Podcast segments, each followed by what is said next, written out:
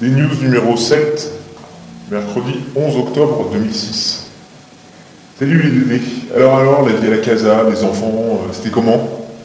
Passionnant, enrichissant, touchant, je pourrais t'en parler des heures. Les mômes, ils sont attachants, intelligents, drôles, affectueux, facétieux, curieux. On a partagé leur quotidien jour et nuit, la toilette au cours de mathématiques, en passant par les repas, les tâches ménagères, la lessive, pendant un mois et demi. Une expérience formidable, pour eux comme pour nous. On vous laisse découvrir les vidéos qui traitent de la casa. Regardez en particulier Eden, mais bon, toutes les autres aussi, on en a plein. Il faudrait regarder nos vidéos. C'était difficile de ne pas filmer à tout va, euh, à faire les éducateurs, cuisiniers, grands frères, comme on a fait, tant les échanges étaient intéressants. Alors on a beaucoup d'images de nos petits miraculés, comme on les appelle. Des images pleines de leur sensibilité, de leur amour, de leur singularité aussi. La volonté de la casa est de recueillir uniquement des cas extrêmes, autrement dit des enfants qui, des, qui ont eu des conditions de vie parfois terribles et qui ont grandi trop vite. Ça donne un mélange saisissant, ce sont des mômes et en même temps des adultes. Ils sont très réfléchis, posés, ordonnés pour la plupart, mais il faut pour chacun un certain nombre d'approches, un certain contact. Bref, c'est un travail très formateur pour nous. Ça n'a pas été toujours tout rose, loin de là. Euh, certainement pas avec la situation sociale et politique en Bolivie. Mais les mômes sont délicats, parfois renégats, comme tous les enfants, mais avec en plus le poids de leur maturité précoce et de leur passé. Ouais, c'est, c'est un peu singulier comme ambiance. D'un côté, ils sont tous très bien élevés, serviables et travailleurs, futés. D'un autre, ils sont parfois mmh. caractériels et se ferment à la moindre contrariété pour certains. Par exemple, j'ai commis une petite bévue avec l'un d'eux, le plus petit en plus. Les garçons faisaient le cirque dans leur dortoir une heure après le couvre-feu. Je suis allé leur parler pour savoir ce qui se passait, juste discuter. Comme je leur ai expliqué, je ne suis, suis pas un gendarme, même si apparemment certains m'appellent le caporal pour ma tendance à faire la morale. Enfin bref, ils jouaient sous les lits, on a discuté, rigolé, et donc le plus jeune, Christiane, c'est un amour, un amour et une terreur, de trois ans.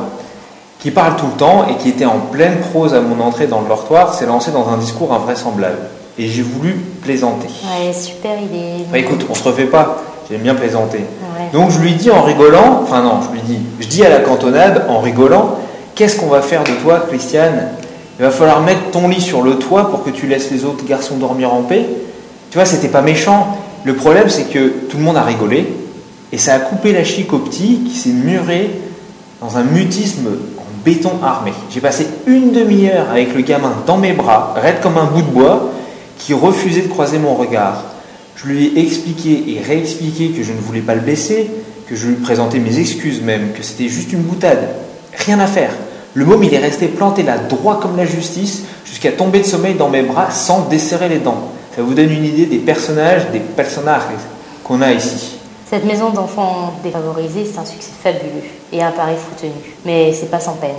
L'association a toujours besoin d'aide, alors avis aux généreux et aux courageux, allez sur leur site et donnez-leur un petit coup de pouce, w w w point a s p l tiret a n j point org. Vous quittez bientôt la Bolivie après plus de deux mois de séjour. Triste? En toute honnêteté, je suis content de changer d'air. Je suis content d'avancer dans le voyage. Et puis... Euh... La Bolivie reste un pays très chaotique, très désorganisé, et ça entame ma patience facilement. Je ne suis pas super fier, mais bon, ici, rien ne tourne rond. Tout loupe toujours à moitié, on ne peut jamais être sûr de rien, on ne peut surtout pas faire confiance à qui que ce soit. Sans parler des personnes qui t'arnaquent, te méprisent ou t'agressent, alors même que tu es là pour les aider, comme on l'a un peu vu à la casa. Euh, quitter les enfants, en revanche, ça, ça fait beaucoup de peine. C'est notre famille depuis un bon moment maintenant, et... Bon, se sont nichés dans notre cœur. On pense aussi aux autres personnes qui ont croisé notre route, des gens généreux, attachants, ouverts, intéressants, il y en a toujours dans tous les pays. Et bien sûr en Bolivie. Mais on est content d'aller de l'avant, on va dire qu'on en sait suffisamment sur la Bolivie. Pour suffisamment pour avoir envie de changer d'air, c'est un peu ce que j'avais en tête tout à l'heure. Tiens, une anecdote parmi d'autres. Un jour à la casa, un bidon d'huile de cuisine se déverse dans le garde-manger. Pendant une heure, avec une raclette et une serpillière, l'éducatrice du week-end, quelques enfants et moi, on récolte l'huile et on en remplit des seaux et des seaux. Mmh, un bon mélange d'huile avec toutes les poussières et saté qu'il y avait par terre dans le cellier, des cheveux, des pelures. Blah. Bon, il passe le temps et une semaine après, un matin, je me fais une omelette, je cherche de l'huile, et une cuisinière me dit « Tiens, tu as de l'huile là dans le seau si tu veux. » Je suis dans le seau, attends voir, euh, les seaux là, ils ressemblent bien à ceux que j'avais remplis d'huile dégueulasse, euh, celle qu'on avait ramassée par terre. Ne, ne pas vomir, ne pas vomir. Bon, en fait, ça faisait une semaine que les cuisinières nous faisaient à manger avec de l'huile des seaux que j'avais moi-même remplis. Et comme un imbécile, j'avais oublié de les jeter moi-même aux égouts, pensant naïvement que quand je voyais l'éducatrice partir avec les seaux à la main, c'était pour aller les balancer et pas les stocker dans un coin de la cuisine. Mm-mm. Les nouvelles récentes de Bolivie sont pas très bonnes. Des mouvements sociaux ébranlent le pays de plus en plus. Qu'en avez-vous vu?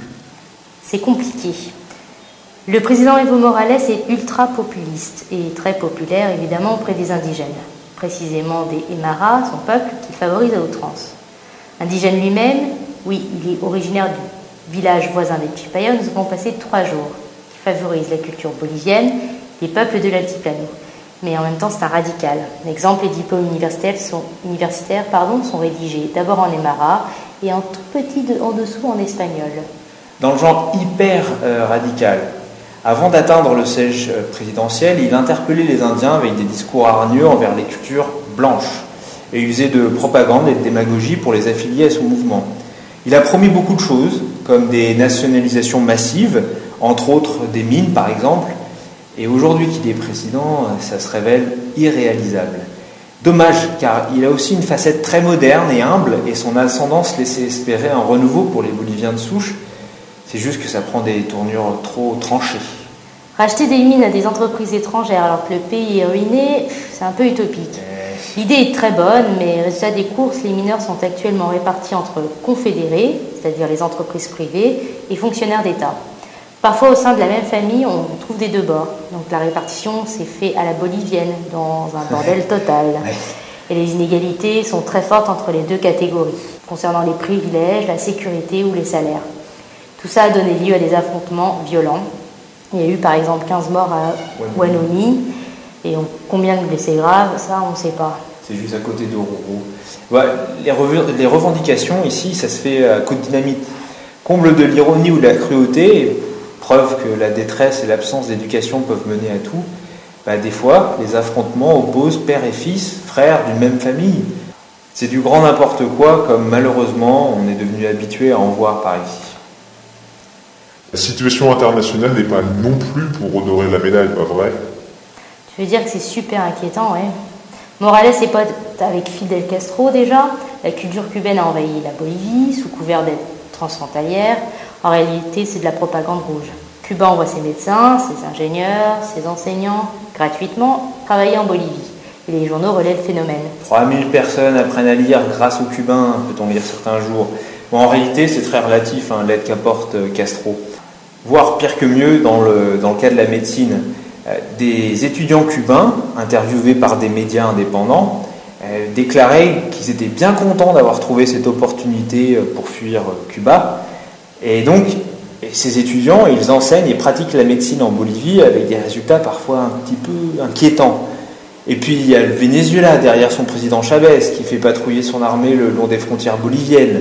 Il y a le Brésil qui, avec tout ça, menace ouvertement d'envahir la Bolivie.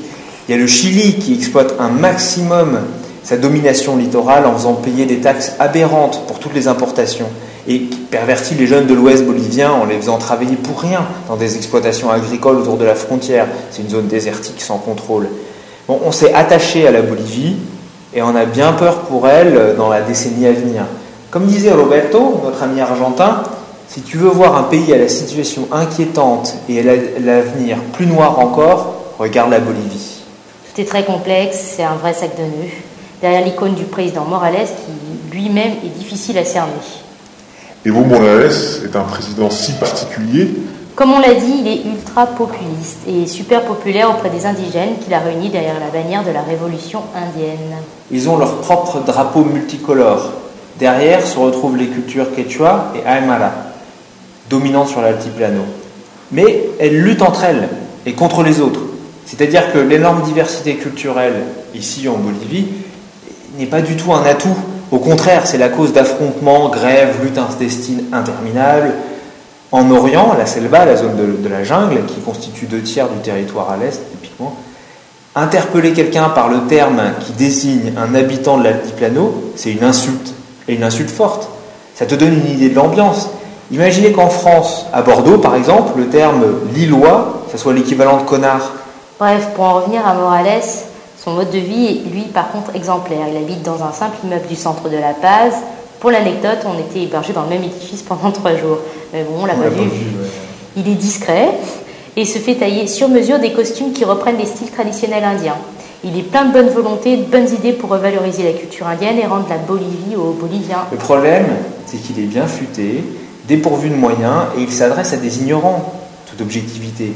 Moralité, il les manipule et il attise la haine raciale. Le blanc est à foutre dehors, il est responsable de tous les maux, et comme il n'a pas d'argent, Morales, il en prend où il peut, comme à Cuba, qui a trouvé un terrain fertile en Bolivie pour propager son idéologie et sa révolution culturelle. Et enfin, Morales, il réussit à déclencher des guerres civiles, car les Indiens qui le suivent et l'adorent sont analphabètes, sans éducation, et ils ne savent s'exprimer qu'en mettant le feu aux villes et en faisant péter la dynamite comme si c'était le quatorze juillet. Vu qu'en face, il y a toujours des militaires présents partout dans le pays et armés, armés jusqu'aux dents, aussi. Quand je dis armés jusqu'aux dents, je veux dire fusil lance-grenade, mitraillette, couteau, ça déconne pas. Et moralité, ça, ça dégénère facilement, t'imagines bien. Mais c'est un président aimé alors.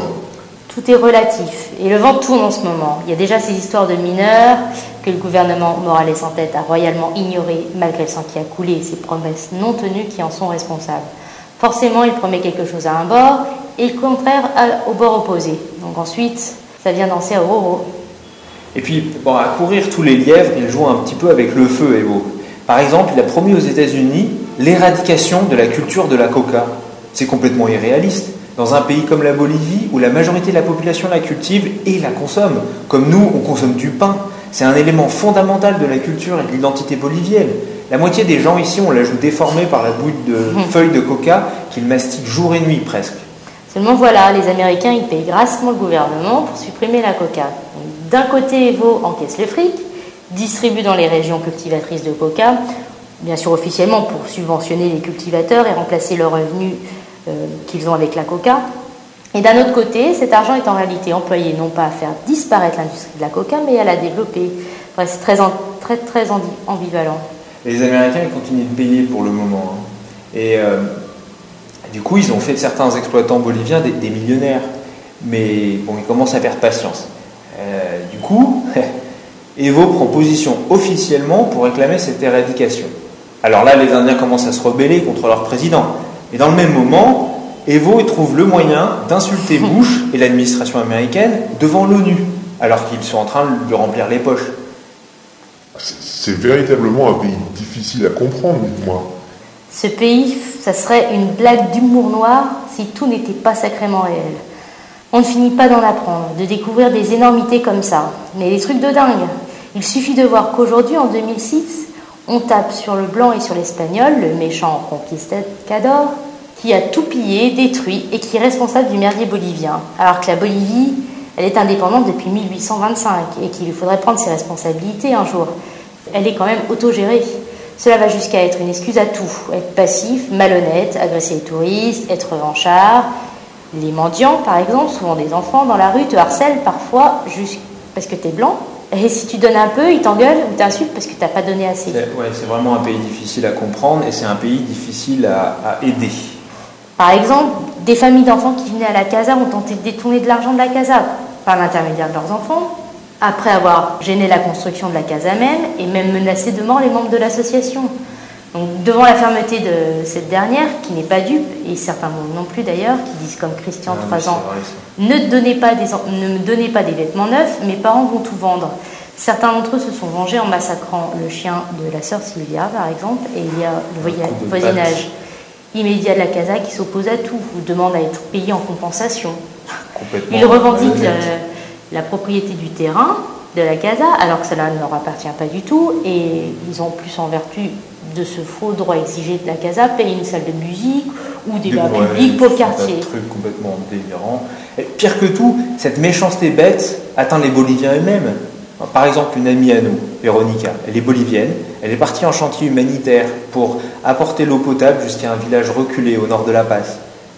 eh ben, elle a vu sa tente détruite par les habitants du même village. Ouais, sans commentaire.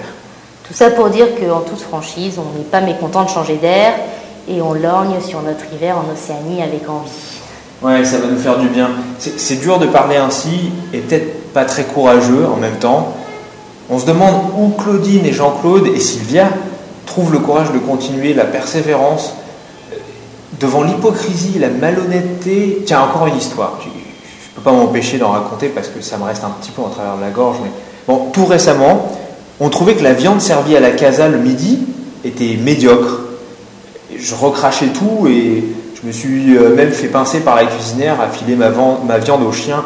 Ça craint un peu parce qu'on essaye de, de dire aux enfants que c'est important de manger, qu'il ne faut pas jeter et tout ça.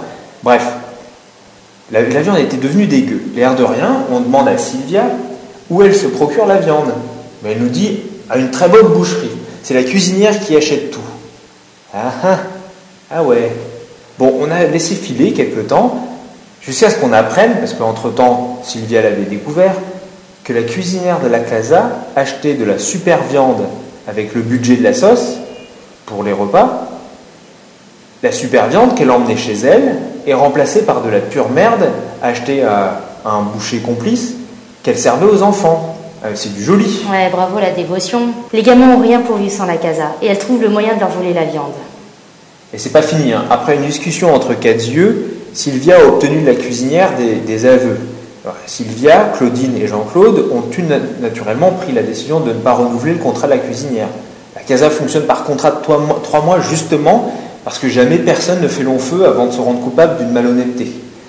Et le jour de la kermesse, lors de la réunion des membres du personnel, on a eu droit à un discours larmoyant de la même foutue cuisinière qui sanglotait en remerciant la Belgique et les Éden de faire ce qu'ils font pour les pauvres enfants si malheureux de son peuple, gracias que Dios te bendiga et blablabla.